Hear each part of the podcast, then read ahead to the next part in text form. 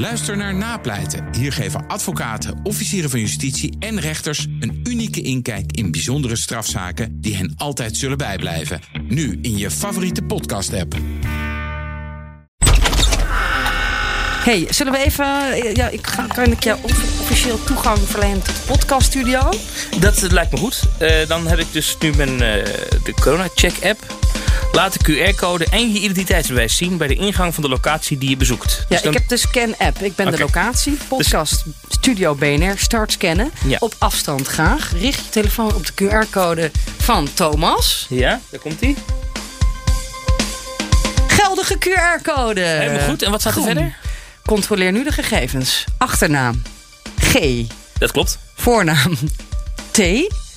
Geboortedag. Ja, Streepje? Ja, Mei 05. ja dus, dus ik ben geboren in Oh, de maand ik dacht mei. even 2005. Scan volgende. Ja? Dus ik mag nu naar binnen. Komt u maar. We gaan beginnen. En nu kunnen we dus anderhalve meter loslaten. Is dat zo? Ja, want als je, nu, kan je dus, eh, nu mag je dus eh, ja, doen wat je wil. Ja, The jullie Summer mogen of dat, maar ik niet. Ik is heb maar één prik, dus ik krijg sowieso nog geen, eh, geen ja, scan, toch? Dan hoor je er nog niet bij, Mark. Nee, Ik heb al wel? één, één prik. Hier, dat bedoel ik. Dus ik had ook niet zoveel haast gisteren. Zoals al die miljoenen mensen die per se op de eerste dag hun eh Ja, ik, QR-code ik was gewoon hebben. nieuwsgierig naar de app. Hoe werkt die? Ah, vanuit journalistiek eh, principe was ik erin geïnteresseerd. Maar er Ja. waren ook...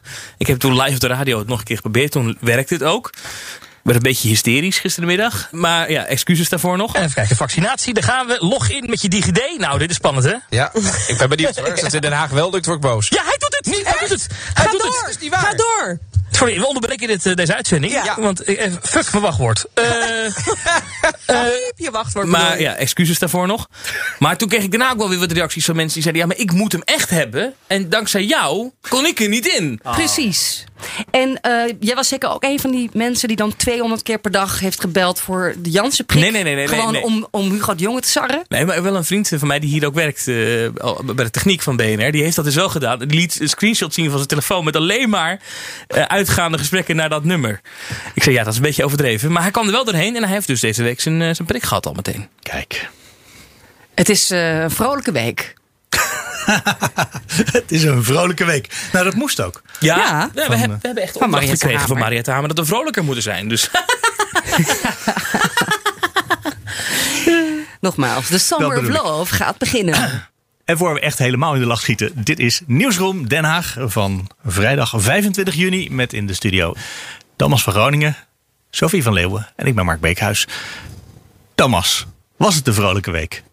Nou ja, het, het, moest een, eh, het moest vrolijker worden naarmate de week vorderde. Want we hebben dus bij de persconferentie van Mariette Hamer, waar we het straks wel over gaan hebben, kreeg ne- eh, de formatie in ieder geval, de, de partijen die praten, die kregen eigenlijk de opdracht dat het allemaal weer wat vrolijker moest worden. Aha. Eh, en naarmate de week vorderde werd het bij mij ook wel vrolijker. Maar ik denk dat jij vraagt naar het begin van mijn week. Ja, Eh, dat denk ik ook. Ja, nou, ik was dus te gast bij het programma van Wilfred Gené op televisie. En we zitten natuurlijk bij, wel vaak bij hem hier op de radio. Maar hij had dus gevraagd of ik ook een keer bij hem wilde aanschuiven bij de Oranje Zomer. Dat is dus dat programma waarbij ze de voetbalwedstrijden van het EK bes- nabespreken. Maar dat doen we ze voetbal plus. We willen het ook over politiek hebben. Dus Wat ik, weet jij van voetbal? nou, eh, Je kunt er wel met je over het is meepraten. 11 tegen 11 en eh, ik weet dat het buitenspel is. Maar, eh, dus ik, ik kwam- ging daar zitten om over politiek te praten. En dan zit je dus ook met Johan Derksen. Eh, in een talkshow. En dat is een hele leuke man trouwens. Johan, echt een hele aardige Oh. man. Ja, deze had ik ook niet verwacht. Maar echt hartstikke gezellig en aardig. Ja. Ehm, maar die wilde mij per se vragen in de uitzending: van waarom doet de PVV niet mee? Hè? Waarom wordt de PVV uitgesloten? Want dat zijn toch 1,1 miljoen stemmen. Eh, dus ik gaf de antwoord op door te zeggen dat andere partijen hen uitsluiten vanwege bepaalde standpunten, eh, de kopfoldertax, Uitspraken. minder, minder, minder. En toen heb ik gezegd dat dat openlijk racistische standpunten zijn. Nou, tenminste, volgens mij heb jij gezegd, ik heb dat ook gezien, dat fragment, dat eh, partijen, andere partijen dat racistisch Nee, vinden. ja, maar toen heb ik later een keer gezegd: je zou dat openlijk racistisch kunnen noemen. Hij heeft ooit Rutte laten vallen. eh, toen ze bijna eruit waren. Maar hoe lang kun je die man gewoon negeren? Want je negeert een miljoen Nederlanders. Ja, maar nou, daar spelen dan twee dingen. Eén, inderdaad, die ervaring die ze hebben uit 2010. Hè, die gedoogconstructie, eh, waarbij dat katshuisoverleg toen klapte. Dus daar zal Rutte nog wel eens aan terugdenken. Oh ja, die Wilders heeft me toen eigenlijk verraden... dus daar ga ik niet nog een keer het mee proberen. Maar twee, ja, we moeten toch concluderen... dat de, de standpunten die de PVV heeft... Ja, die kunnen mensen niet zomaar vergeten. Hij heeft tegen een deel van de Nederlandse samenleving gezegd... we hebben li- liever het land uit. En een kop volle tax, nou ja, kan nog wel even doorgaan... kan je van zeggen, openlijk racistische standpunten. Ja, daar willen andere partijen niet mee gaan praten. En dan kan je zeggen, ja, als hij nou die standpunten dan eh, wegzet... dan is dat weer oké. Maar ja, je kan niet vergeten dat iemand dat soort uitspraken heeft gedaan Nee, natuurlijk. Ik kan me nog voorstellen dat je Wilders dat kwalijk neemt. Maar je zet ook een miljoen Nederlanders weg. Met Wilders. Die jaarlijks, of als er de verkiezingen zijn, trouw op hem stemmen. Ja, maar dus Die omdat maak je een ook monddood. Eh, hun mening die telt niet mee, die heeft geen waarde. Ja, maar dan zou zeggen andere partijen weer... ja, dus omdat er een miljoen mensen op stemmen... moeten wij eh, racisme maar accepteren bijvoorbeeld in de politiek. Nee, ik begrijp best als Wilders mee wil doen... dat hij dat soort rare standpunten moet laten vallen. Ja, maar dat gaat hij niet doen. niet doen. Dat kan hij toch niet Ik heb daar veel van nagedacht. Kan je als journalist dat zeggen over een politieke partij? Maar aan de andere kant, als je eh, de definitie racisme pakt... en je legt die uitspraak van Wilders daarnaast... volgens mij kan je dat wel, mag je die vergelijking best trekken. Maar dat moet je, als, ja, dat, als je het dus op tv doet... als je het op de radio doet, reageren de mensen ook op. En dat zijn er tien. Hè? Dat zijn er tien en dan is het klaar. Maar En dit waren eh, 17 miljoen kijkers. Eh, nou, er keken iets meer dan een half miljoen mensen, zag ik de dag erna. Maar ik, de dag erna was echt... Ik zette 's ochtends mijn telefoon aan. Ik wist niet wat me overkomen was. Ik, ik, ik, heb dan Twitter.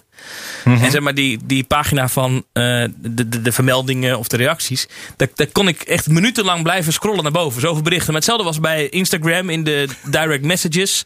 LinkedIn. Je voelde je een soort Siebert eigenlijk deze week. Ja, maar mensen waren echt boos. Want ze zeiden, ja, jij zet ons weg. En eh, dank, jij noemt mij een racist omdat ik op Geert Wilders heb gestemd. Nou, dat heb ik dus niet gezegd. Maar dat... Nee, je hebt gezegd dat die standpunten racistisch waren. Precies, maar mensen eh, ja, werden helemaal gek. Nou, ik dacht ik, nou ja, oké, dus ik alles een beetje negeren. En ik dacht, nou, dat, gaat- dat gaat wel weer liggen. En er waren een aantal accounts, dat viel me dus op, een aantal accounts met echt tienduizenden volgers. Anonieme accounts, die dat dus bleven aanjagen. En allerlei scheldwoorden, hollebolle deugneus werd ik genoemd. En heel veel over mijn gewicht. En dan een fotootje van mij erbij, of het fragmentje van het programma erbij. Maar dat werd dus ook geretweet door Martin Bosma. Tweede Kamerlid voor de PVV. Ja. En, daar en daar kwamen dan al die haatreacties onder. Nou, ik ga niet zielig zitten doen, bedoel, je weet wat er bij dat werk hoort. Maar Ja, ik, het hoort er een beetje bij, de exposure. Kamerleden hebben er ook last van. ja, maar ik vond het wel dat ik dacht, ja, maar als je ziet dat er zoveel mensen daar zo eh, met haat op reageren. Ik weet niet, moet je dat dan als Kamerlid eh, retweeten?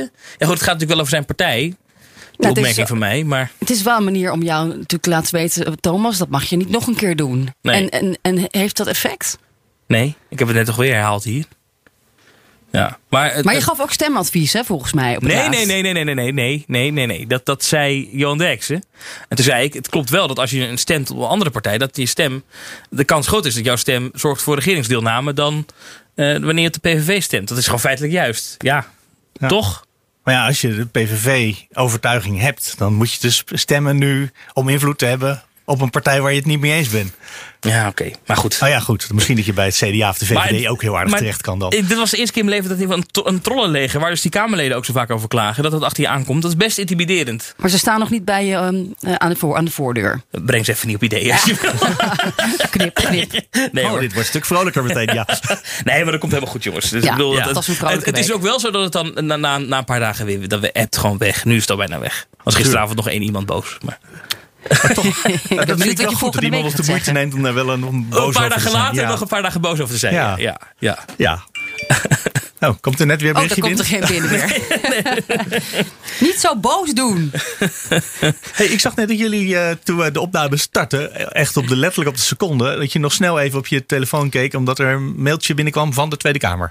Wat was het nieuws? Dat dat is een brief eh, van, de, van de Kamervoorzitter. Ehm, Ja, altijd belangrijk als je een brief krijgt. de- ja, er mogen weer mensen naar binnen. Maar de Kamer was toch al open? Op woensdag. Ja, volgens mij verandert er aan de bezoekersregeling niks. Dat is nog steeds maar een paar dagen. Maar ja. mag die op dinsdag en donderdag nu ook? Of, eh? Ja, oh dat, oh, dat is dan veranderd. Dan mag je drie keer zo vaak. Ja. Dat is toch heel fijn? Nog meer schoolklassen. Ja. En petities. Nou, nou, leuk. Dus dat kan weer. Het is eh, een beetje het einde van de, het einde van de lockdown, hè?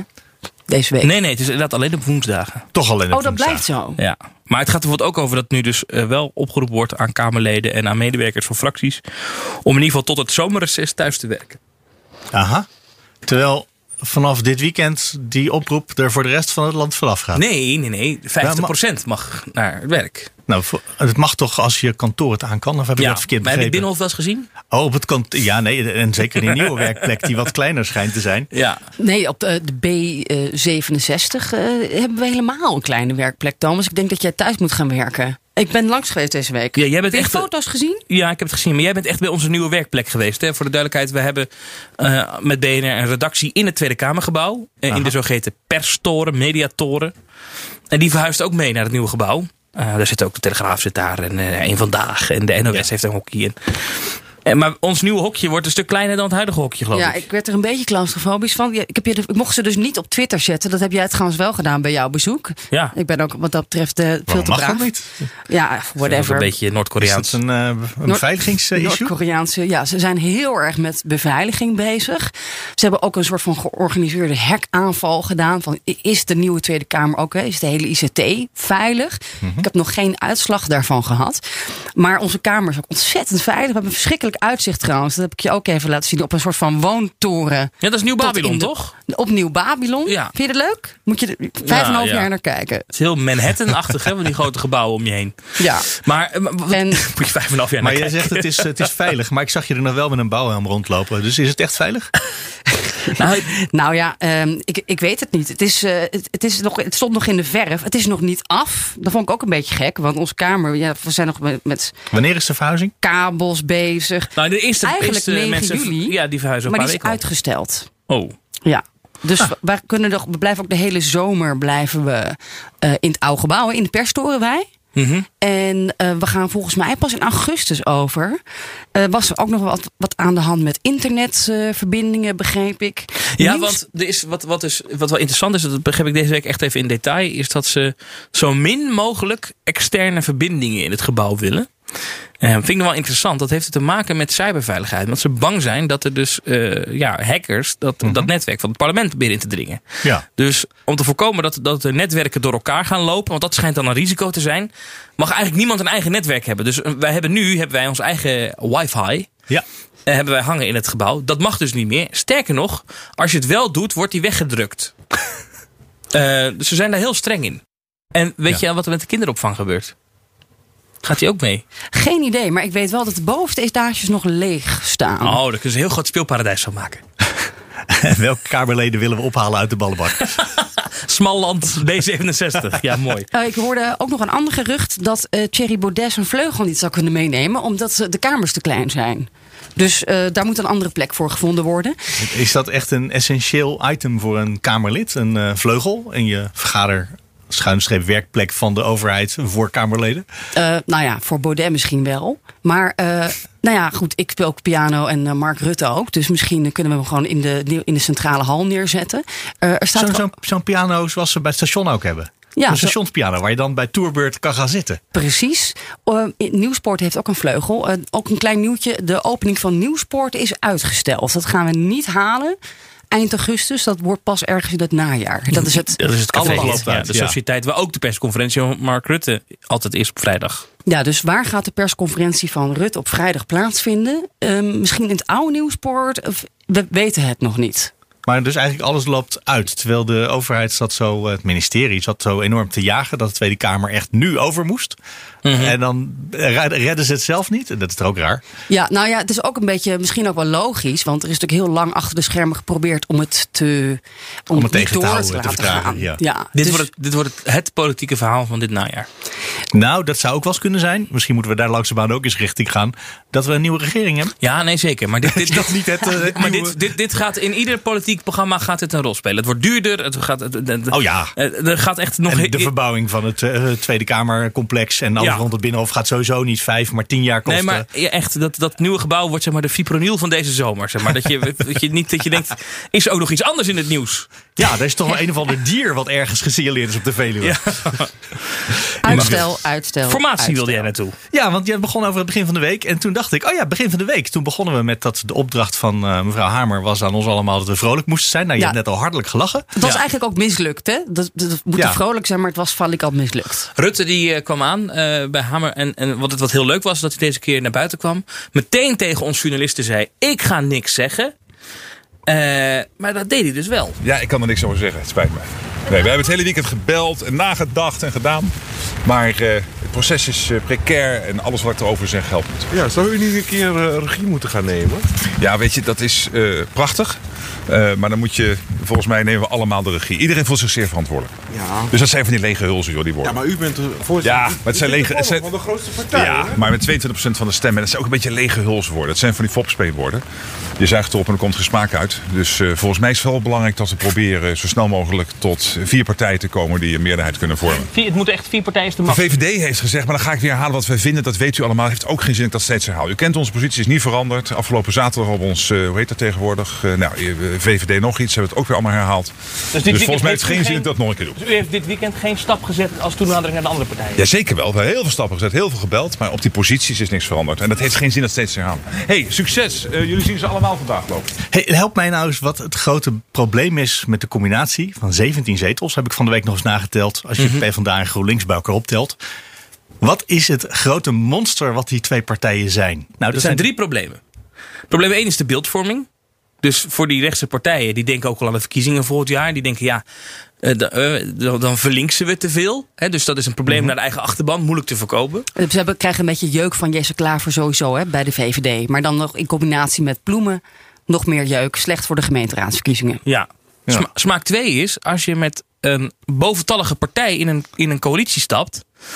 Dan, eh, dan maak je het makkelijk voor een van de twee om bij sommige onderwerpen te zeggen: of we lopen weg, of we stemmen tegen. Of, En dat zorgt natuurlijk voor hele rare dynamiek. Want Maar kan dat geldt toch omgekeerd ook? Want CDA-VVD is ook zo'n duo wat, zichzelf wat zich helemaal vasthoudt aan elkaar. Ja. En die hebben dan toch diezelfde luxe om af en toe eens te denken: weet je wat? Dit is gewoon te links voor ons. Wij doen even niet mee. Het was wel het argument eh, in ieder geval van Rutte om deze week te zeggen. Dat zei hij nu voor het eerst heel duidelijk. Dat je vijf partijen is instabieler dan vier partijen. Het- Vier is al best wel instabiel of Ja. veel risico's. Vijf is een stap te ver. Ja. En, en dus de angst is dat, ze dan, dat, dat, dat, dat je daar dan dus eh, onderlinge ruzies over krijgt. Omdat Ja. er eentje halverwege wegloopt. Nou, En het CDA en VVD kunnen niet weglopen, want die zijn numeriek nodig voor de meerderheid. Want als, als uit die combinatie het CDA ja, wegloopt, dan heb je geen een paar- meerderheid meer. Een paar principiële CDA-leden zijn die zeggen: nee, maar dit is echt eh, voor ons een stap te ver. Ja. Dan kunnen, dan kunnen gewoon de helft van de fractie kan afhaken. ja. En dan smaak drie. ehm, en, en, en dat, is nog, dat vind ik nog wel een interessant argument. Dat haalt Rutte ook een paar keer aan. Die zegt, we hebben het vaak over nieuwe bestuurscultuur, meer dualisme. Dan is het best gek als alle partijen met wie je kan samenwerken in dezelfde coalitie zitten. Want dan hoef je dus nooit meer met mensen buiten die coalitie zaken te doen. Ja, dat is Dat- waar. Dus dan pleit je eigenlijk voor een minderheidsregering. En dan ontstaat er dus geen debat. Ja, maar eh, wat wij horen is het probleem met, met minderheidskabinet. Is dat we een aantal parlementaire enquêtes op de rol hebben komende jaar. Het gaat over onder andere de fraudejacht. Hè, onder andere toeslagen en ook andere uitvoeringsinstellingen. Groningen. Komt ook misschien nog eentje over corona aan. En ehm, ja, dan moet je natuurlijk wel echt kunnen, kunnen bouwen op je partners. Als je dan in een minderheidskabinet zit, je bent afhankelijk van, van eh, gedoogsteun of iets dergelijks. Dan wordt dat wel een heel wankel kabinet. We hebben al eerder voorspeld dat dit volgende Ja. kabinet gaat maar twee jaar zitten. Stel je voor dat je de rit zou willen uitzitten. Zit je hem dan, zit je, heb je dan niet liever gewoon Gert-Jan Segers in je kabinet? Of hè, een beetje een stabiele, rustige partij. Jullie die denken Gert-Jan zijn verantwoordelijkheid Maar hij zelf nemen. denkt van niet. En D66 denkt ook van niet, hoor ik steeds maar. Nou, dan heb je Sigrid Kaag niet gehoord in de Kamer deze week. Eh, die werd gevraagd door Farid Asserkan, geloof ik, van Ja. Denk. eh, naar de roestige auto. De Ja. roestige auto, eh, deze ChristenUnie, die zei, waar ze eerder aan refereerde. Ja, toen kregen wij het in de media nog even ervan langs, want we hadden haar verkeerd geciteerd, zei ze. Ja. Ja, mevrouw de voorzitter. eh, mevrouw Kaag eh, heeft over het doorstart van de huidige coalitie, inclusief de ChristenUnie, gezegd dat ze dat niet wilde, omdat dat zoiets is als doorrijden in een roestige auto. Dat is een harde uitspraak. U zegt over uw huidige coalitiepartner, de ChristenUnie, dat met die partij doorgaan is als rijden in een roestige auto. En mag ik ervan uitgaan dat dat betekent dat u dus niet met de ChristenUnie in die roestige auto wil gaan? Of houdt u van rijden in roestige auto's? Mevrouw Kaag. Ja, nee, ik ben heel blij. Ik ben niet altijd blij met de vragen of opmerkingen van de heer Wilders. Zeker niet op Twitter. Uh, maar uh, dit is wel een goeie. Want uh, u heeft een fragment gemist wat niet is uitgezonden. De vraag aan mij was, uh, was gericht aan mij over medisch-ethisch. De vraag was, weglopend van de stadhouderskamer... Nou, dat thema medisch-ethisch is al vier jaar geparkeerd in de huidige coalitie. U kunt het alsnog vier jaar langer laten parkeren. Waarop mijn antwoord was: Het is net als een auto te lang parkeren. Hij roest en dan rijd je niet meer goed. Het ging dus expliciet over het thema medisch-ethisch. Nooit over de partij en zeker niet over de collega's uit de ChristenUnie. Nog het kabinet of de heer Zegers. Want we hebben juist een hele goede verstandhouding op heel veel thema's. Dus de ChristenUnie is geen roestige auto, zei ze. En ik, ik kan heel goed met Gert-Jan Segers. Hij maakte vervolgens een buiging naar haar in de zaal. En lachend, als een vriend. Uh, het, het, was alleen het standpunt over de medisch-ethische kwesties. Dat, dat vinden ze een beetje roestig. Maar de ChristenUnie... He, ook met het hele kabinet. Nee, dat, dat is geen roestige auto. Ze had niet de hele partij afgeschreven, alleen één domein. Dat vond ik toch wel een hele belangrijke stap die ze daar nam. Toch weer een stapje, van, eh, Ja? een stapje naar Zegers toe. Oh, dat is grappig, want ik heb het eigenlijk altijd zo begrepen. Dus ik zag daar de vooruitgang niet. Ik denk dat ze dat altijd zo bedoeld heeft. Als je alle achtergrondsignalen op het Binnenhof eh, die je de afgelopen week hoort over de formatie in een blender gooit. En Ja? je zet hem eens even goed aan, die blender. Dan komt daar ChristenUnie uit. Dat, is, dat, dat, Dus de- de dat wil niet zeggen dat het dat per se wordt. Hè. Dat is geen glazen bol voorspelling. Ik heb er maar, meerdere Maar de flessen volgende wijn. regering is eh, de vorige regering, of de huidige? de, gewoon het voortzetting van de huidige coalitie. Omdat je- dat, je merkt dat bij meer partijen, eh, dus bij VVD, CDA en D66 achter de schermen, ze nu toch wel inzien dat dat eigenlijk de meest reële optie is. En het gaat ook goed, want het huidige demissionaire kabinet gaat vrolijk verder. Vrolijk. Eh, Ze gaan hartstikke vrolijk verder. Het was ook wat Hamer ook zei bij de persconferentie afgelopen Mhm. week. Dat er allerlei, allerlei dingen, die kan de Kamer nu al gaan regelen met het demissionaire kabinet. Dat sorteert eigenlijk al een beetje voor op. Ze blijven gewoon lekker zitten. Misschien dat er nog een ministerspostje her en daar wisselt. Dat zal wel, dat weet eigenlijk wel zeker. Maar dat is het dan ook. Maar Ja. het is eigenlijk, we zitten nu een hele zomer te wachten tot ze gaan onderhandelen. Mhm. Terwijl jullie eigenlijk zeggen, nou we weten welke partijen het moeten gaan worden. Waarom gaan die niet om tafel zitten nu dan met z'n vieren? Want we zitten nu te wachten op die paraviertjes van eh, de VVD en D66. Ja, omdat dus de ChristenUnie met Pasen nog Rutte eh, bij het grovel zetten. Ja? En dus dat die, hond, die wond moet nog even helen. En, en, en de ChristenUnie heeft wel gezegd, we zijn als laatste aan de beurt. Dus de ChristenUnie zal denk ik willen dat ze het, zodra dat conceptregeerakkoord van Kaag en Rutte er is, dat ze toch het een keer proberen met Ploemen en Klaver, met de Partij van de Arbeid en GroenLinks. En als dat dan niet lukt, dan is daar Gert-Jan Segers die zegt, we gaan het wel proberen. Ja, ik heb Dat, dat, dat is Ja, geen voorspelling, maar dat zou, jouw scenario, ja. dat, dat zou een scenario zijn Ja. waar in ieder geval andere partijen wel van denken: oh, nou, dat, dat zouden we wel willen. Hey, Ik heb daar dat, meerdere eh, flessen wijn op- Dure wijn? Ja, op precies. ingezet, eh, goede flessen wijn. Ja, eh, met een aantal mensen in het gebouw. Ik wil even niet zeggen wie. Maar eh, ik voel ook wel eh, veel, eh, veel steun. Eh, heel veel mensen zien dit scenario ook. In het Tweede Kamergebouw. Ik heb nog even gebeld, eh, ook met de ChristenUnie zelf. Van wat, wat is dan. Wat willen jullie dan eigenlijk? Want bij het vorige regeerakkoord waren er toch wel een paar meloenen die ze moesten doorslikken. Eh, dat ging bijvoorbeeld over dividendtax en het kinderpardon. Hebben ze Ja. er uiteindelijk uitgekregen. Maar die gaan hun huid natuurlijk wel duur verkopen. En eh, da- dat is ook een reden om te wachten. Te wachten, te wachten. zo- Zodat, zodat uiteindelijk daar een prachtig wensenlijstje van Gert van Zegers op tafel ligt. Bijvoorbeeld over nou, Lelystad Airport. Daar hebben we nog steeds geen duidelijkheid over. Of die luchthaven eh, open gaat of niet. Dus eh, iets wat heel- eh, VVD-minister van Nieuwenhuis natuurlijk heel, heel, heel graag wil. Waar ze Ja, van er was van de week nog een, een de- debat over in een commissievergadering. Waarin volgens mij werd gezegd. de vliegtuigen blijven voorlopig laag vliegen. En een voorwaarde voor opengaan is dat ze niet laag vliegen. Dus toen dacht ik, nou, als de overheid zich aan zijn woord houdt. En dat is niet altijd zo, maar stel. Dan, eh, dan gaat dus Lelystad helemaal niet open voorlopig. Ik kan me voorstellen dat er ook nog wel een wensenlijstje is. Eh, een- een van de meest pijnlijke dingen voor de ChristenUnie was toch de Moria-deal. Eh, Honderd kinderen die hier naartoe mochten komen vanuit het Griekse eiland. Ik weet niet of dat nog nodig is op dit moment. Maar vast wel. Ja, ik denk het wel. Ik denk dat ze er wel graag daar zitten nog 200 van willen maken. kinderen. Precies. Of, Ja, de vorige keer waren het er nul, hè, want er werden er 100 geschrapt. En in ruil daarvoor mochten er 100 andere kinderen gered worden. En zo ruimhartig waren VVD en CDA. Ja, dus daar, daar moeten nog wat kinderen bij. En dan vervolgens eh, hoorde ik bij de VVD dat daar. eh, want ze gaan, zijn natuurlijk nu aan het praten. Hè? Dus Kaag en Rutte gaan misschien volgende week beginnen. Hun counterparts zijn al bezig. Dus dat zijn eh, Harbers. eh, Hermans van de VVD, van Wijnberg en Jette van eh, D66.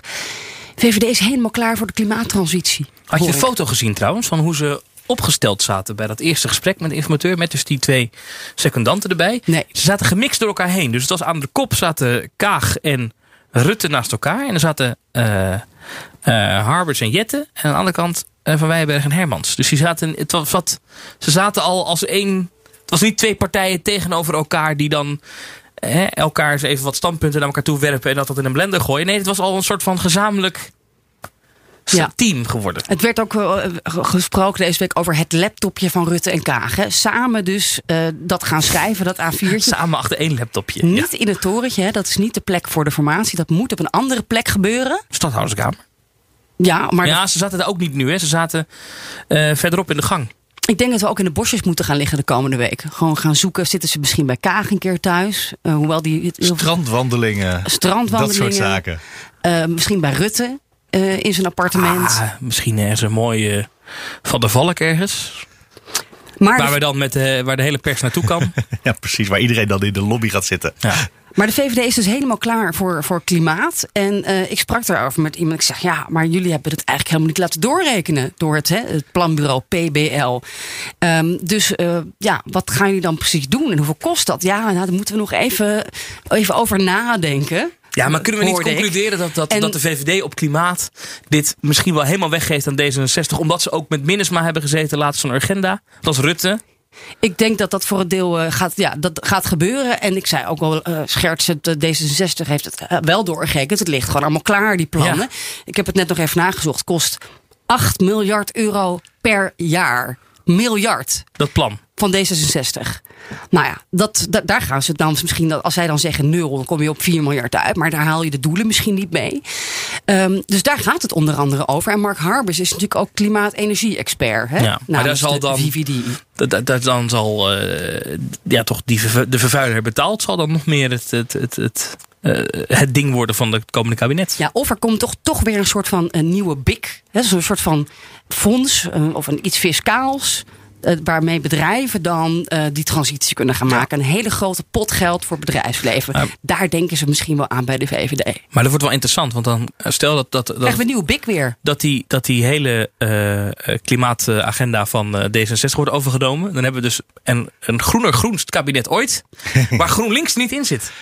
Ja, dat is, Ja, voor, dat is de reden waarom D66 dat misschien nog wel acceptabel zal vinden. dat is Ja. voor D66 strategisch briljant. Dan, dan, hè, dan ben jij zonder GroenLinks het klimaatkabinet. En dan kun je dat bij de volgende verkiezingen, ja, volgend jaar in maart, gemeenteraad, kun jij dat natuurlijk claimen. Staat tegenover dat ze dat deze keer ook al claimden. En de afgelopen regering best wat gedaan heeft. Maar nou ook weer niet overdreven veel. Dus ik weet niet of dit het groenste ooit was in de praktijk. Zo noemden ze het wel, hè? Ja, dat weet ik. Maar ik weet niet of ze dat hebben waargemaakt. Hmm. En eh, zelfs als het dat wel was, kan het nog steeds veel te weinig geweest zijn natuurlijk. Ja. Maar we hebben wel, zonder namen te noemen, als je in de wandelgang een beetje rondvraagt, dan hoor je wel dat een aantal bewindspersonen misschien toch de, de, de, de politiek verlaten, of in ieder geval het kabinet verlaten. En dan Mhm. een aantal bewindspersonen zeggen, nou, ik zou, wel, ik zou de klus waar ik aan begonnen ben wel willen afmaken. Daar zit verschil in. Daar zit wel Ja? verschil in, toch? Hoor je dat ook? Nou, ik weet dat bijvoorbeeld Velbrief het heel erg leuk vindt op financiën. Dus die wil nog wel een rondje door. Wat Ja. hoor jij nu? Laatste roddels? Nou, Blokhuis was gisteren bij ons in de studio. Ja, die, heb ik er toch even gevraagd. En eh, hij gaat natuurlijk niet zeggen, we gaan in die nieuwe coalitie zitten. Maar hij zei, nou, als je het dan hebt over preventie, hè, waar hij heel erg veel mee bezig is. Dan zegt hij, nou, ik zou die klus wel af willen maken. Preventie van wat? Van, of ziekte, dat soort dingen. Oh, dus ja, preventieakkoord. En eh, dat we niet... Gezond Ja, eten, gezond eten. eten. Preventie van huiselijk geweld. En preventie van. Er zijn heel veel dingen die je kan proberen te voorkomen. suikertax misschien. Bij mij in de buurt hangt zo'n bordje buurtpreventie. Alsof ze proberen te voorkomen dat we een buurt worden. Wat ik nooit helemaal begrepen heb. Dus eh, Paul Blokhuis van de ChristenUnie wil nog een rondje door. Nou, dat is Ja. weer, een teken Nou, dat, dat ze in het door, kabinet gaan Ja, maar toen ik hem vroeg over de, over de, de formatie, is wel, eh, dan moet u bij Gert-Jan Segers zijn. Die houdt mij op de hoogte, maar dit- die gaat erover. Ja, we horen ook dat VVD geen interesse heeft in het ministerie van Buitenlandse Zaken. Ja, dat is wel interessant, want dat hebben we inderdaad van meerdere VVD'ers al gehoord. Waardoor je dus het beeld krijgt dat Sigrid Kaag gewoon lekker kan blijven zitten. Ja, die kan, valt daar nu in, hè? Die valt daar nu in. Dan vroeg ik, vroeg ik me nog wel af. Kijk, zij combineert nu de ministerspost ontwikkelingssamenwerking en buitenlandse handel met, met buitenlandse zaken. Ik ben benieuwd of ze in het nieuwe kabinet wel weer die twee posten los laten bestaan. Of dat ze die combinatie behoudt. Nou, die kan ze dan bijvoorbeeld aan Carole Schouten geven. Die is wel klaar met stikstof, denk ik. Ja, ja. Dat heeft een zwaar. Dat, die, en eh, fosfaat, dat heeft, is zwaar gevallen ook, hebben we de laatste tijd natuurlijk wel gezien. Ja, ze is een keer in huilen uitgebarsten, hè? Ja, Dat, nou, eh, huilen uitgebarsten. nou, was een beetje emotie was het te zien. Ja. dat is mooi is- hoe dat dan. Ze was altijd te janken. Nee, het was een klein beetje een traantje, was het. Ja. Ja, dat zei ik ook over Grapperhuis uh, toen hij over zijn huwelijk stond te janken. Maar dat was ook een traan. Ja. Maar, Maar ehm, wie gaat in hemelsnaam die klus op zich nemen? eh, Om dan met de stikstof en de boeren en alles aan de slag te gaan? Dat, dat lijkt me. Nou, Mark Harbers. ja, waarom niet? Nee, Dat iemand, die het, Robjetten. iemand die het kan op zijn minst. En ook die er iets mee wil, want anders wordt het niks. Eh, toch? Eh, dat is een echt een van de allermoeilijkste eh, domeinen. Naast Maar de dat is ook een reden- en dat de is- energietransitie. Wat ik een beetje hoor is dat ook een, reden om bijvoorbeeld een partij als de ChristenUnie daarbij te betrekken bij die stikstofproblematiek of boeren uitkopen. Die kunnen natuurlijk bemiddelen. Hè? Dat is een lijmmiddel. Die, die, die staan een beetje aan de kant van de boeren, maar die zijn ook wel voor klimaat. Die kunnen praten met die mensen. Als je daar Jesse Klaver neerzet, dat werkt als een, hoe zeg je dat, een rood lapje op een stier. Ja, hoe heet de man van eh, D66, uh, Sjoerdsma? Ja, of, eh, of een robjette. Dat moet je niet doen. Daar, daar heb je geen draagvlak mee. En dat is natuurlijk een van de grootste problemen die we hebben. Stikstof, we kunnen niet bouwen. Dat, dat is nog lang niet klaar, dat verhaal. En eh, hoe ga je dat erdoor duwen? Ja, je kijkt mij nu ja. verwachtingsvol aan alsof ik een Nou ja, antwoord heb. ja, maar dat heb ik niet. als Ik je af als je- dat in hemelsnaam maar- zou willen gaan doen. Nou ja, je zei bouwen. Ik toch even Bouwen, zullen, we, zullen we even naar bouwen, bouwen, bouwen? Naar, bouwen. we Ik kwam, even naar bouw, bouw, ik bouwen. kwam de roltrap op. eh, en daar stond ineens een VVD-Kamerlid met een bouwhelm op. Meneer Koerhuis, waarom staat u met een bouwhelm op in het Tweede Kamergebouw? Het, eh, het halfjaarlijkse bouwdebat eh, begint zo en we, en we bouwen te weinig. Gaat u het hele debat met een bouwhelm op zitten? Nou, ik wou in ieder geval even een fotootje maken van tevoren. En wel de bouwhelm meenemen naar het debat, want we bouwen te weinig. Dit doet een beetje denken aan dat, eh, dat hesje wat Thierry Baudet destijds had. Weet u dat nog? Dat hesje. Ja, dat ging toen over defensie. Had hij zo'n eh, zo'n defensiepakje bij zich? Gaat, nee, daar heb ik niet zo voor bij. Maar het gaat mij vooral om dat we meer, eh, meer huizen gaan bouwen. Hoe komt u aan de helm? Is het uw persoonlijke helm? Heeft u hem al heel lang? Nou, die had ik gekocht voor de campagne. Wat, wat ook al toen bleek dat we te weinig bouwen. Dus ik ben met die bouwhelm ook door het land gegaan. En eh, ik vind eigenlijk dat we, ja, minister Ollongren ook met de bouwhelm door het land moet. Maar zou het een, een carrière switch kunnen zijn na de politiek de bouw in? Maar dan echt als bouwvakker, zeg maar. Ik, ik ben net gekozen vier jaar als Kamerlid. Dus eh, laat ik dat nog even af gaan maken. hè. Bent u wel handig? Of ik handig ben in de bouw? Ja, dat, weet ik niet. Nee, laten we eerst maar even Kamerlid zijn. Dat is al een diepte-interview, eh, de, Ja. Thomas. En eh, ook een partij die natuurlijk al tien jaar in het kabinet zit. Ja, want dat is niet natuurlijk genoeg heeft gebouwd. Precies, dat is natuurlijk het ding. Het is heel makkelijk om te roepen bouwen, bouwen, bouwen. We bouwen te weinig, we moeten meer doen aan bouwen. En het woningtekort, we hebben niks gedaan om het woningtekort op te lossen. Ja, dat, je zit zelf in de regering al tien jaar.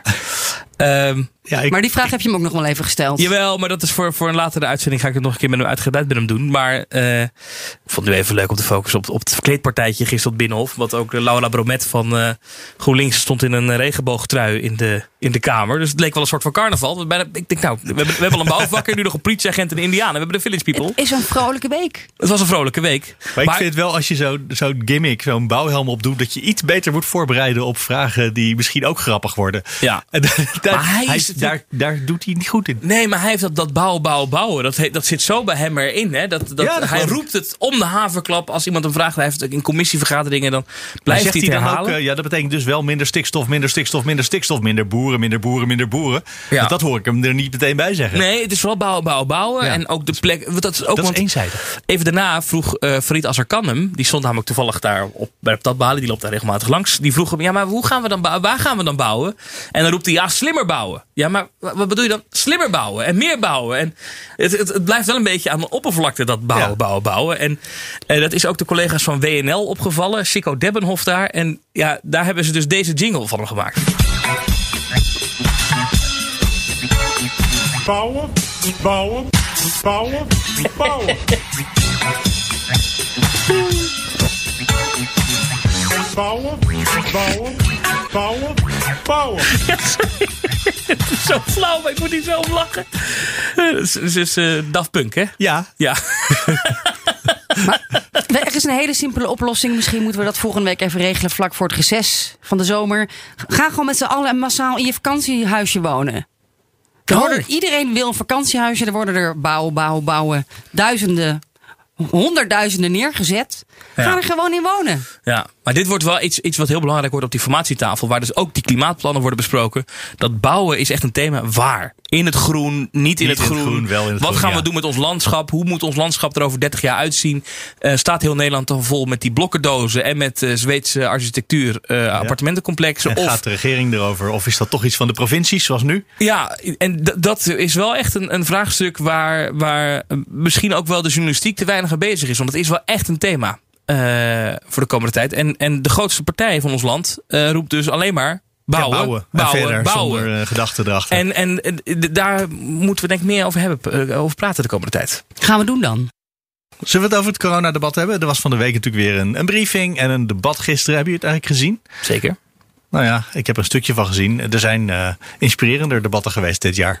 Nou ja, eh, het, ging, eh, het ging over de Summer of Love. En ehm, die voor ons Hugo ligt. de Jong het over de Summer of Love. Reisjes nou? naar Mallorca. Dat was onder andere Adje Kuiken van de PvdA, die die ook corona doet. Best wel heel veel zorg in de Kamer over de Delta-variant. Ja. Ehm, dat eigenlijk En de gewoon. versoepelingen die immers dit weekend ingegaan zijn dan, of ingaan. Ja, dus wij zijn allemaal super blij. EK voetbal. In het buitenland kijken ze naar ons van. Zijn die Nederlanders nou weer mee bezig? Dat doen ze eigenlijk al. Vorig jaar was dat ook zo, hè? Met de mondkapjes. Ja. Eh, wat, eh, wat gaan we doen? En we, we kunnen dus een vierde golf misschien al intekenen voor het najaar. En je zag het, Hugo de Jonge daar ook op anticipeert. Dus die heeft het eigenlijk al Die klaar heeft al liggen. eh, gezegd, dit is goed, die vierde. Laat maar komen. Nou ja, die zegt sowieso, ik ga de hele zomer ga ik doorvergaderen. Dus hij gaat met zijn laptopje op vakantie. En, en niet ja, in de waakvlam noemen ze dat. Vorig jaar Ja. ging dat natuurlijk heel erg mis. Ja, vorig jaar werd de waakvlam uitgeblazen. Ja, en nu blijft hij op een heel klein vlammetje blijft hij aan. En wat gaan we doen? Er komt een routekaart in september. Krijgen we een nieuwe routekaart? We krijgen een nieuwe routekaart. Ach man, de, elke keer als er een nieuw besluit genomen wordt, wordt er een nieuwe routekaart gemaakt. Dus ik zat daarnaar te kijken en denk, oh nee, niet weer, niet weer. Maar er staan hier interessante dingen op deze kaart, of hebben we die nog niet? Nou, ik, we hebben hem nog niet. Maar ehm dit is een situatie waarin dus meer mensen, veel mensen zijn gevaccineerd. Maar dan krijg je allemaal brandhaarden. Bijvoorbeeld in de grote steden, waar grote groepen. En op de, in Staphorst, waar mensen niet zijn gevaccineerd. Dus het is een beetje een gekke, gekke kaart wordt dat. En wat ga je er dan mee doen? Nou, Hugo de Jonge zegt, we gaan regionaal ingrijpen. Dat klink- klinkt ook een beetje bekend in de oren. Dat hebben we toch ook al eerder gedaan? De poging Ja, dat je dan eerst... dat niet. Precies, dat dat dus niet werkt. Dat gaan we weer doen, maar we gaan wel vanuit Den Haag. Het kabinet heeft dan de regie in welke regio, dus in Staphorst, bijvoorbeeld Bijbelbelt, we gaan ingrijpen. Dat gaat Den Oké, dus de regio's beslissen. raken wel hun bevoegdheid kwijt, maar het wordt wel weer regionaal. Ja, en dan hopen ze dat, het dan, dat je dan dus de mensen niet naar de Randstad gaan om te shoppen. En eh, de- dat dus de, de Bijbelbelt in de Bijbelbelt blijft. En dat dat dan geen uitbraak in andere regio's veroorzaakt. Ja, ik vind het een interessante strategie waar ik denk van ja, zou dit keer wel gaan werken? En vorige keer, een van de dingen waarom het niet lukte, was omdat, omdat gewoon die burgemeesters dan dat eng vonden. Hè? Kijk, als jij als, als vanuit Den Haag zegt, kroegen in, noem maar een willekeurige woonplaats, moeten dicht. Is dan een goed voorbeeld Ja, altijd. dan, dan kan je dat wel roepen. En dan, eh, maar als je daar de burgemeester van bent, dan staan ze voor je deur. Dus dat is, dat is veel moeilijker. En, eh, en daarom... Ja. eh, dus dat- misschien dat het wel werkt op dat deze het, manier. nou, dat het in ieder geval sneller gaat. Hè? Dat je Ja. eerder kan ingrijpen. Want als je te lang wacht, dat hebben we in ieder geval geleerd. Als je te lang wacht met ingrijpen, ja, dan gaat het Dan mis. krijg je zeker die vierde golf. Ik vind trouwens, bedenk ik, die, de manier waarop de regering met die routekaart omgaat, wel heel knap. Want ze wilden geen routekaart. En er moest een routekaart komen van de Kamer, dus toen hebben ze een, een kaart gemaakt. En elke 100 keer keer doen ze. Ja, precies. Dus ze hebben effectief nog steeds geen routekaart gemaakt. En toch maken ze er steeds een. Dus ze ondermijnen gewoon datgene wat ze doen. En ze wilden dat ook niet. Dus ze bereiken precies wat ze willen. Dat is wel heel knap hoor, toch? En wat bereiken ze er volgens jou mee? Nou, dat ze geen routekaart hebben. Want elke, elke volgende maand dat er weer vergaderd wordt, komt er een nieuwe routekaart. Dus die routekaart die je vorige keer gekregen hebt, die is niks waard. Nee. En er komt over twee maanden komt er weer een. Dus die je morgen krijgt, is er ook niks waard. En dat is ook wat ze wilden, want ze wilden helemaal geen routekaart. Ja, maar Dus daarom dat moet is echt Hugo de Jonge... knap hoe ze zichzelf ondermijnen op een domein waar ze ook niks wilden doen. Maar daarom moet Hugo de Jonge wel de hele zomer vergaderen. Ja. Dat is Nou wel ja, een dat beetje is eigen zielig. keuze. Ja, dat is, ja, op zich Dat, is sowieso logisch. goed, want we hebben vorig Ja. jaar gezien dat dat nuttig is. Dat de, Nou, de de regering burger- niet weggaat. De burgemeesters die dus het coronabeleid moeten uitoefenen, eh, die gaan wel in, ook in, in, in zomerslaap. Dus die vergaderen nog één keer, geloof ik. En dan, Hm. Maar dat kan eh, dan ook, want het wordt centraal eh, wordt er Ja. een groep meegedeeld dat er in eh, nou, de regio Oost-Appingedam. Een probleem... Ja. ja. Een heel klein waakvlammetje. Ja. Ja. Dus ehm, we mogen gewoon een feestje gaan vieren. Maar eh, nou ja, dus in het najaar dan zien we jullie weer terug. Ah, wat, wat, wat wel eh, gek het natuurlijk is, wat ik echt niet begrijp, maar goed, Wip en ik, is dat vanavond, eh, we nemen dit op vrijdag op, vanavond op middernacht gaan die versoepelingen door. Ehm, maar ik ken dus best wel veel situaties, eh, heb ik een beetje rondgevraagd, van horecazaken die vanavond om 10 uur de deuren sluiten, moeten sluiten. Ja. En dan om middernacht weer open gaan. Oh, leuk! Zullen we daarheen? Ja, maar heeft dan niemand dat bedacht dat dat gaat gebeuren? Ik vind dat toch een beetje maar een hoe, gekke. er- hoe erg is dat dan? Nou ja, maar ja, ja oké, het is niet erg, maar... En dat was vroeger in Rotterdam. Was er, misschien is dat er nog steeds wel. Daar, daar mocht je open zijn als je een discotheek had tot een uur of vijf, geloof ik. Ja, dan kun je een uurtje dicht en dan ging En dan je... moest je om, vanaf zes uur de volgende dag, dus een uurtje later, mag je weer open. En dan was er iemand die had een bus gemaakt. Mhm. Met hele harde luidsprekers erin om een uurtje rond te rijden. Waardoor het feestje dus eventjes in de bus ging. En dan terug een uur later weer naar binnen. Naar de afterclub. Ja, Ja, ja, maar dat was natuurlijk gewoon dezelfde club die een uur eerder dicht moest. Eh, de- Maar de dus nachtclubs dat- gaan Ja, dat ook soort dingen gebeuren open altijd. Vanavond om 12 Ja, er zijn, er vanavond echt al feesten, ja. Waar je dus met de er corona-check-app naar binnen Ik vind het wel mooi dat je om 12 uur wel ook een openingsfeestje hebt. Dus dat je niet gewoon na twa- door kan, maar dat je dan ook gewoon vanaf 12 uur zijn we weer open. Feest. Ja.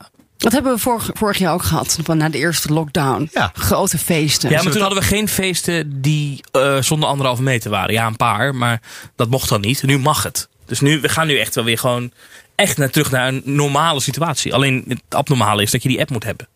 Ja, waarmee jij overigens dus naar binnen mag. Want dat hebben we helemaal aan het begin Ja, eh, ja, dat gemerkt. werkt. Als een trein. Ja, ik vond het wel jammer dat hij niet piepte. Ik vind voor radio-uitzendingen is het echt heel belangrijk. En voor podcasts dat dat soort apps piept als die een QR-code scant. Ja. Ja. precies. Welkom. Nou hoorden we hem niet. Nu hoorden we alleen maar eh, dat jij zei, hij is groen.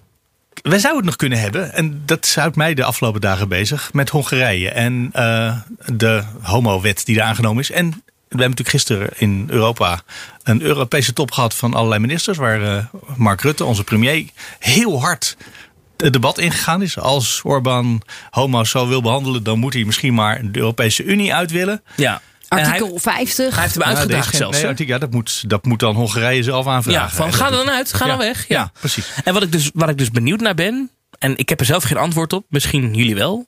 Waarom werpt Rutte zich zo op in dit debat? Nu. Waarom speelt hij het zo hard? Eh, want hij, eh, internationaal maakt die naam hiermee. Hè? Want alle Ja, internationale persbureaus. CNN vandaag, als ik het goed begreep. Waarom, wa- wat, wat, wat is. Rutte, Rutte is een stratege, hè? dat weten we. Aha. Dus eh, wat is dan de strategie? Sophie. Nou ja, Rutte is natuurlijk. eh, Ik denk, uiteindelijk doe je dat natuurlijk ook voor je eigen achterban. Toch? Altijd. In je eigen land. Dus, voor de VVD-achterban in Nederland. Dus het is ehm, sowieso, van, denk ik, voor in in Nederland. eh, kan, hij- eh, kan hij zich neerzetten en, en Wilders in de hok duwen, eh, Baudet in, in de hoek duwen eh, over die homo-standpunten. Toch? Dat is Hmm, eigenlijk voor, ja. voor, ja, voor Rutte een manier om op zijn eigen borst te kloppen. Kijk, kijk mij eens even in Europa stoer doen. We hebben ook natuurlijk de gemeenteraadsverkiezingen volgend jaar. Hij was natuurlijk verzwakt in de vertrouwenscrisis. Dus dit is in ieder geval een boost voor Mark Rutte. Maar internationaal vraag ik me het af. Ik, ik dacht altijd dat hij misschien was dat de aas op een baantje ooit in de, in de Europese Commissie, eh, de nieuwe von der Leyen. Maar dat, lijkt me dan weer niet zo gezegd dat hij handig. dat niet wil. Nou, maar dat lijkt me niet zo handig. eh, als een soort verbinder in Europa dit soort dingen roepen voor je Europese carrière. Nee. Dus of misschien daar- heeft hij, is, hij, is hij daar juist vanaf nu. Van die ambitie. Dat hij denkt, nou nu kan ik los. Precies. Nu kan ik eens roepen in, in Brussel wat ik echt denk. Nee, ik, ik zat me ook een beetje te verbazen hoor. Ja. Van, van wa- De felheid, waarom speel je ja. zo, zo hard? Ik heb in ieder geval in de Tweede Kamer, want iemand die natuurlijk hier wel door in de hoek gedrukt wordt, wat je net al zei, is Geert Wilders. Omdat hij zo'n eh, uitgesproken vriend van eh Orbán is. Dus die heb ik hier even kort naar gevraagd. Premier Rutte heeft gezegd dat eh, als Hongarije niet eh, een stapje terug doet qua homowet, dat ze dan maar de EU uit moeten. Wat vindt u daarvan? Nee, zou, ik, zou, ik zou hopen dat ze eh, Nederland de EU uit zouden mieteren. Want dat zou eh, goed zijn voor ons land. Eh, waar bemoeit de heer Rutte zich mee? Ehm, ehm, ehm, überhaupt, wat moet de heer Rutte daar? Ehm, wat moet hij hier? Ehm, het is tijd voor een eh, nieuw eh, kabinet. Dus ja, weet je, ik vind echt allemaal het vingertje opwijzen over wat er in andere democratieën gebeurt. Hou er een keer mee op. Ehm, Heeft meneer Orbán u daarover gecontact al? Over wat Nederland hierover zegt? nee, ik heb daarover geen contact met de heer Orbán. Ik ben geen regeringsleider zoals u dat weet, helaas. U, u kent hem wel, toch? Ja, ik ken hem wel. Maar ik ben geen regeringsleider, dus hij heeft mij hier niet over gecontacteerd. Maar ik vind, weet u, je hebt um, democratieën en je hebt um, um, tirannieën. En dat wij ons uitspreken over de landen die geen democratie zijn of het nou Saoedi-Arabië is, of eh, Syrië, of welk land dan ook, dat begrijp ik nog enigszins. Maar andere landen waar mensen zijn gekozen, eh, waar ehm, rechters zijn, waar parlementen zijn, eh, waar mensen kunnen stemmen, dan moeten wij eens ophouden met dat belerende vingertje omhoog steken ehm, om ze de les te lezen en eens goed naar onszelf kijken. Als u nou kijkt bijvoorbeeld naar de veiligheid van um, homoseksuelen, iets wat ons natuurlijk allemaal zeer dierbaar moet zijn, dan verzeker ik u, en ik denk niet dat de heer Rutte dat vandaag uh, op de top gaat zeggen aan zijn collega's. Dat men in landen die niet hebben meegedaan aan die uh, islamitische massa-immigratie, zoals Oost-Europa, Hongarije, maar ook Polen, Tsjechische, Slowakije, Roemenië, Bulgarije, dat men daar een stuk veiliger over straat gaat dan hier. Wij hebben hier de halve islamitische wereld geïmporteerd. En um, um, je zal hier in Nederland maar homo zijn of uh, LHBTI'er. Maar denkt u ook dat, een, dat homoseksuelen het in Hongarije beter hebben dan in Nederland? Ja, ze zijn een stuk veiliger. Ik heb het niet over beter, ik heb het over veiliger. Dat was mijn punt. En um, je kan daar een stuk veiliger over straat gaan uh, dan hier. Want uh, hier loop je het risico dat je vanwege je geaardheid in elkaar wordt gemapt. of, of je nou homoseksueel bent, of jood bent, of vrouw bent. Ga je maar eens kijken in de wijk in Amsterdam en elders. Ik denk niet dat je dat in Boedapest ziet. Dus in plaats dat je nou het eerlijke hele verhaal vertelt. In plaats van het vingertje opsteekt. Uh, dat zou hem sieren. Uh, dat doet hij niet en dat is uh, erg jammer. Het Nederlands elftal gaat, de aanvoerder gaat met een band spelen die toch refereert aan deze hele ophef. Wat vindt u daarvan? Ja, weet u, ik ga vooral over regeringsleiders. Ik controleer niet het Nederlands elftal. Ik controleer hier, dat is mijn taak, de minister-president. Dus alle vragen die over hem heeft, wat hij doet, daar ga ik over. Ik zal het zelf als voetballer niet hebben gedaan, maar dat is mijn vrije. Nogmaals, als, het maar niet, als men dat spontaan wil doen, dan moet men dat voldaan doen. Ik had het niet gedaan, maar daar is iedereen vrij in. Maar Rutte, die spreekt en doet iets namens de Nederlandse regering. Ik ben volksvertegenwoordiger, ik moet hem controleren, dus ik spreek hem daarop aan. Dus daar heb ik op gereageerd. En wat andere mensen doen, moeten ze vooral zelf weten. Ja, dan hoor je dus toch Wilders die dan, uh, ja, eigenlijk zegt: uh, dit is, uh, Rutte moet niet dat opgeheven vingertje ophouden. En het argument wat hij al vaker ook gebruikt heeft, is dat als je dus uit die homogemeenschap komt, dat na indruk van Geert Wilders je dus veiliger bent in Hongarije dan in Nederland. Dat zegt hij omdat, omdat hier in Nederland dus uh, ja, veel mensen wonen die dus een hekel aan, aan, uh, homoseksuelen hebben. En dat is in Hongarije niet. En goed, ik, ik kan het niet controleren of dat waar is. Ik heb geen idee. Ik weet niks van Hongarije. Maar uh, hij weet wel veel van Hongarije, want zijn vrouw is Hongaars. Ja. En hij schijnt daar echt uh, veel, uh, veel kennis van te hebben van hoe het in Hongarije eraan toe gaat. Natuurlijk. Ja. Nee, maar het is natuurlijk ook uh, een manier om moslims het land uit te jagen, toch? Ja, het is weer zijn eigen. Het is weer zijn het eigen. past heel erg in zijn eigen straatje. Of hij nou ja. een Hongaarse vrouw heeft of niet. Ja. Maar goed, Rutte heeft nog een strijd op rechts te winnen. Hij moet natuurlijk scherp blijven op die rechterflank. Die groter en groter hè, zou kunnen 81 worden. zetels. Je hebt natuurlijk niet alleen Wilders en Baudet, maar goed, hè, je hebt ook nog een jaar 21. Het is heel druk aan de rechterflank. En jaar 21 groeit, hè? Ja, in de dat peilingen. groeit. Ja. Dat groeit. Dus daar, ja, als je zegt hij is een strateeg, moet daar toch uh, nog wat zieltjes uh, mee winnen. Ja, ja maar je zegt hij moet scherp blijven. Ik ben vanmorgen even in de archieven van de Tweede Kamer gedoken en uh, kwam uit in 2019, in mei 2019, dus dat is inmiddels twee jaar terug. En toen hoorde ik daar een, een, een motie van mevrouw Jezilgus, die toen nog Kamerlid was, inmiddels in de regering zit. Over iets wat in Nederland speelt. Namelijk, we hebben hier in Nederland van die uh, homogenezingen, heet dat. Ja. Uh, ik zeg het maar tussen aanhalingstekens. Twee jaar geleden vroeg bijna de voltallige Kamer, misschien wel de hele voltallige Kamer, 13, uh, 13 fracties waren het die voorgestemd hebben. Uh, die vroeg om een wet om dat te verbieden. Verzoekt de regering met een wetsvoorstel te komen met als doel een ieder die de seksuele oriëntatie of genderidentiteit van een ander probeert te veranderen, te onderdrukken of uit te wissen, te bestraffen en gaat over tot de orde van de dag. En daar hebben we niet meer zoveel van gehoord. Dat wil zeggen, we waren, wat Kamerleden waren teleurgesteld over de traagheid. Bijvoorbeeld een half jaar later. Uh, eind van dit jaar weer Jezilgus. Ik wil de minister vragen, waar blijven de acties? En inmiddels hebben we nog een nieuwe motie gehad, begin dit jaar, van mevrouw Bergkamp. Die eigenlijk hetzelfde zegt, nog wat strenger. Die Mhm. zegt, uh, als je mensen behandelt of je aanbiedt voor zo'n behandeling... dan moet dat strafbaar zijn. En waar blijft de wet van uh, de regering? En daar heeft de regering gewoon van gezegd... nou, daar komen we nog wel een keertje op terug. Met, in het eerste kwartaal van dit jaar zou er een antwoord komen. Is niet gebeurd. Er was nu een uh, artikel op een gegeven moment in het voorjaar op nu.nl... waar Peter Quint van de SP vragen over stelde. En die zei... waarom voert u die eh, motie niet gewoon uit? En het antwoord van de regering daarop is eh, van begin deze week. Voorlopig hebben we geen tijd om antwoord te geven op die vraag. Maar nu gaan Dus- partijen het zelf doen, hè? Ja, dat zal best. Maar ik bedoel Ja. dus deze regering, aangevoerd door Mark Rutte, die in Europa zo mooi tegen de homoproblemen in Hongarije te strijden trekt. Die eh, krijgt zijn eigen regering kennelijk niet zo ver dat hij binnen twee jaar een wet regelt om het, het, het, ja, het een beetje, echt je schadelijk vindt is het strafbaar te maken. Een, een beetje hypocriet dat hij een beetje Ik tegen wou het woord hypocrisie niet gebruiken, maar als je het zelf verzint, in vind ik dat heel mooi. Ja. Zijn huiswerk niet, niet doet op dat gebied. Ja, maar het kabinet zegt daarover dat ze dus bij, de, bij die homogenezing niet precies weten wat ze dan moeten verbieden en hoe je dat dan moet handhaven. En dat willen ze dan eerst uitzoeken en dat kost tijd en dat kan wel heel lang duren. En er zijn er wat partijen in de Kamer. Volgens mij is het de VVD zelf daarbij trouwens. Dat zou heel goed kunnen, want Eh, deze motie kwam oorspronkelijk ook van de VVD. En die nu zelf dus met een wetsvoorstel gaan komen ehm, Ja.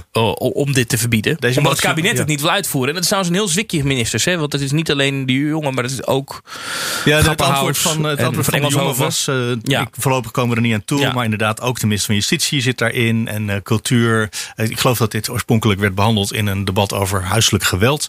Wat ook zo gezellig klinkt. Hè? Lekker huiselijk. Het is natuurlijk een thema hoor, daar gaat het niet om. Maar, maar, maar ja, ik snap wat je bedoelt dat je dan in het buitenland ga je. Als je, roept zo hij hard als die er de afgelopen dagen inging. Dat voelt toch heel anders dan zo traag als ze met die wet bezig zijn. Ja, oké. Maar er is natuurlijk wel een verschil in tussen eh, dit aanpakken. Dit is natuurlijk een probleem, hè. Maar dit, zijn, eh, dit is natuurlijk een iets kleiner probleem dan wanneer je een land hebt waar het voor 11 uur s'avonds verboden is om homoseksualiteit op televisie te laten zien. Maar we leven natuurlijk ook in een land eh, dat vaak politiek gegijzeld wordt door, ja, komen we toch weer op de Bijbelbel terecht, door de kleine christelijke partijen. Hè, dus de- ook de SGP, die vaak meerderheden moet bieden. De ChristenUnie, nou misschien is het ook wel weer een voorteken, weer een van de velen, dat die toch misschien in het volgende kabinet moeten gaan zitten. En dan wil je die wet niet. Ja. Tegelijkertijd, waarom is het zo moeilijk? Volgens mij heeft Duitsland al zo'n wet. Ik zag Ja. dat Malta er al een heeft. Ja, het maar wij kan hebben dus hele blijkbaar goede wel. juristen in de regering zitten. Dus die vinden altijd een probleem waarom iets niet kan als ze dat uitkomt. Nederland is natuurlijk ook ergens eh, een, een diep, diep, diep conservatief land. eh, op, op bepaalde Wat plekken. zeg je nou? Wij waren toch een diep socialistisch Kamer. land? Dat Ik heb ik van Mark bijvoorbeeld- Rutte zelf. Ik zie bijvoorbeeld dat- Centrumrechts. dat in Ja. Arnhem dit in de, in de gemeenteraad eh, speelde. Ja. Eh, ook de homogenezing debat. En daar was bijvoorbeeld de ChristenUnie daar, de lokale ChristenUnie, stemde tegen een lokaal verbod op homogenezing. Ja. En ik eh, kan me bij het CDA ook weerstand. eh, We zijn wel tegen, maar we zijn ook tegen een verbod. ja. Ah ja. Dus eh, misschien moeten Orbán en Rutte nog eens even met elkaar gaan praten. Maar jij zei, wij zijn een diep conservatief land. Volgens mij hoorde ik Rutte een eh centrum-rechtsland nu zeggen deze week. Wat echt iets anders is dan het diep socialistisch land. Wat hij een paar jaar terug Ja, nog en ook iets anders dan een eh, kabinet met GroenLinks en de PvdA. Een centrum-rechtsland. Ja, Ja, ik Hoe moet, we hoeveel flessen wijn moet ik er eh, nog op inzetten? maar hoe moeten we dat dan? Ja, is dat gewoon een aanwijzing dat we de ChristenUnie dus gewoon centrum-rechts er weer bij? Trouwens, de ChristenUnie vindt zichzelf links. Ja, maar goed, centrum. Nee, als je kijkt op de stemwijs, dan zie je de ChristenUnie precies in het midden. Ja. eh, onder D66 staan. Dus het is een middenpartij. eh, en dan minder progressief natuurlijk als het gaat om bijvoorbeeld homo-genezing. Meer ouderschap, ja, abortus, de bedenktijd, nou noem maar op. Alle ethische kwesties. Ja. Ja. Niet alleen medisch-ethische, maar Ja. alle ethische kwesties Ja, eigenlijk. ja. dat wordt wel een meloen voor Kaag in de onderhandelingen. Of misschien komt het wel op het A4'tje, Maar hoe kan je dat er nou ja. weer uit? Kunnen ze dat nog oplossen? Is daar nog een, een, een middenweg voor te bedenken? Ja, dat je zegt, eh, we, we schaffen de bedenktijd bij abortus niet af, maar we halveren hem of zo. ja, dat soort dingen kan dat is je letterlijk een middenweg. Ja, ja. Of je mag wel eh, meer ouderschap, maar eh, dan maximaal drie ouders. In plaats van vier, weet ik of zoiets. Ja. Nou, er is nog, Nee, wel- daar ga je een grens over, Oh, denk dat- ik. Ja, ja. dat past niet in het Bijbelse verhaal. er is nog een ander cadeautje. Volgens mij kunnen ze ook nog wel over CETA hebben. Daar is de ChristenUnie ook heel kritisch op. Op het CETA-verdrag, het handels, vrijhandelsakkoord. Mm. Eh, Dat is een, eh, het kindje van Sigrid Kaag. Ja, in haar voormalige rol als minister van, eh, van hand, Buitenlandse Handel. Dat ligt nog ergens op een stapel. En daar moet nog wat aan gesleuteld worden. Maar dan ruilen we dus de, de, de, de homorechten of de, de meer ouderschap of dat soort zaken. Die eh, ruilen In we dan uit tegen handel met dieren in eh, Canada. Bijvoorbeeld. Wij moeten eens een keer een ritje naar Amersfoort maken. Zullen Dan we we op keertje werkbezoek eh, in Canada. Op werkbezoek. Naar Canada. Oh, ja, ik, wilde, ik, ik stelde Amersfoort voor, want daar zit de ChristenUnie. Maar Ja, Canada ook goed. Ik ga We mee. moeten ook nog een keer op werkbezoek in Groningen. Om de parlementaire enquête voor te bereiden. Ja. Die in oktober begint. Ik vind ook echt wel even moeten gaan kijken op het Caribisch gebied. Hoe gaat het eigenlijk met die bijzondere gemeenten? Er zijn zeer veel plekken waar wij zeer veel onderzoek moeten doen. Ja. Kunnen we misschien ook een podcast opnemen. ja. Als we daar aan toe komen. Het is hard werken hoor, op zo'n strand. Maar waarom doet Rutte dit nou eh, in het buitenland? Het is natuurlijk ook wel zo dat hij samen met Orbán. Merkel gaat weg, hè? Angela Merkel. Dat worden de langzittende leiders Mm. Van de Europese Unie. de is Rutte en Orbán. Wie Dat van zijn- twee zit er langer? Ik denk Orbán nog langer. Nog langer, Kun je dat even ah. opzoeken, Thomas? Je hebt het heel snel. Ja, maar Orbán is natuurlijk ook eh, nog even verschillende rollen gehad. Maar ik kijk even gauw. Wikipedia, dames en heren. Altijd goed, hè? Hij was van 1998 tot 2002 premier. En sinds 2010 is hij dat opnieuw. Ja, dan Ah, zijn ze samen de meest langzittende leiders van Europa. En zij gaan dat ja, een beetje bestieren. En Rutte kleedt natuurlijk ook het leiderschap. Als Angela weg is, Dat zou het hè, kunnen zijn. de leider van het noorden. Gewoon de positie van Nederland of van zichzelf in de Europese Commissie en de Europese Raad vooral eigenlijk. Dat hij die daar probeert nu te bestendigen. We komen aan het einde voor deze week. Je kan altijd reageren. Mail naar nieuwsroom.bnr.nl of nieuwsroom.fd.nl. Dit was Nieuwsroom Den Haag voor deze week. Volgende week maandag is er weer een gewone, nou ja, gewone. Is er weer een reguliere aflevering van Nieuwsroom. Zijn altijd een, beetje, altijd een beetje bijzonder. En volgende week vrijdag, dan is er weer een Nieuwsroom Den Haag. Met Sophie van Leeuwen, Thomas van Groningen en Mark Beekhuis. Tot volgende week. Oh, ik moet eigenlijk nog even reclame maken voor iets. Eh, maandag in Nieuwspoort sta ik met Mona Keizer een Q&A te doen... over de transitie, herstel en transitie van Nederland. En je kunt meepraten. Dus, eh, of je kunt ook gewoon langskomen. En wordt het gewaardeerd als ik dan eh, meepraat en alleen maar vragen over Pieter Omtzigt ga stellen? Oh, leuk. Ja, doe maar. Ja? Ja. Ik, ik heb dat niet eh, met haar woordvoer besproken, maar die Ja, dat is gewoon een in. kijker, die Ja, stelde een vraag. Ik heb een vraag van Thomas. Ja, kijkersvraag van Thomas. Het kan, Ja. ook, eh, het kan ook online. Dit is een hybride avond. Het is een nieuwsport. Ik had haar van de week heel kort even- Die kan je ook live zien op Politiek 24. Of misschien anders met vertraging wordt hij daar uitgezonden Ja, meestal. En op Ja. de website van En Nieuwsport. op de website Ik had daar. Mona Keizer heel Oh, kort gesproken afgelopen week. Ja. Oh, toen naar buiten kwam dat het niet gelukt was om met die zes partijen eh, te gaan formeren, was maandag. Toen vroeg ik aan haar, bent u teleurgesteld? Toen zei ze, "Eh, waarmee? Ik, ik geef niet mee. Zei ik, dat het niet gelukt is. Er was niks Oh veranderd. nee, nee, maar daar ben ik helemaal niet mee bezig. Ik heb, ik, ik, heb genoeg werk te doen eh, met, de- met, de- met de corona en dat soort dingen. Dus Ah, nee, die- daar hou ik me helemaal niet mee bezig. Die wil ze. nog wel blijven in de volgende periode ook. Dat zou best kunnen. Dat zou oh ja, best eens kunnen. ministerschap. Zou ze economische zaken zelf kunnen Dat krijgen? zou ze wel willen, ja. Of toch Nou, buitenlandse kunnen handel? krijgen is wat anders dan willen. Ja, dat is waar. Ook Diana Matroos vind je in de BNR-app. Ja, inderdaad. Je kunt live naar mij luisteren tijdens de Big Five. Ook handig in de BNR-app. Breaking nieuwsmeldingen, maar ook het allerlaatste zakelijke nieuws. En je vindt in de app alle BNR-podcasts, waaronder Wetenschap Vandaag. Download nu de gratis BNR-app en blijf scherp.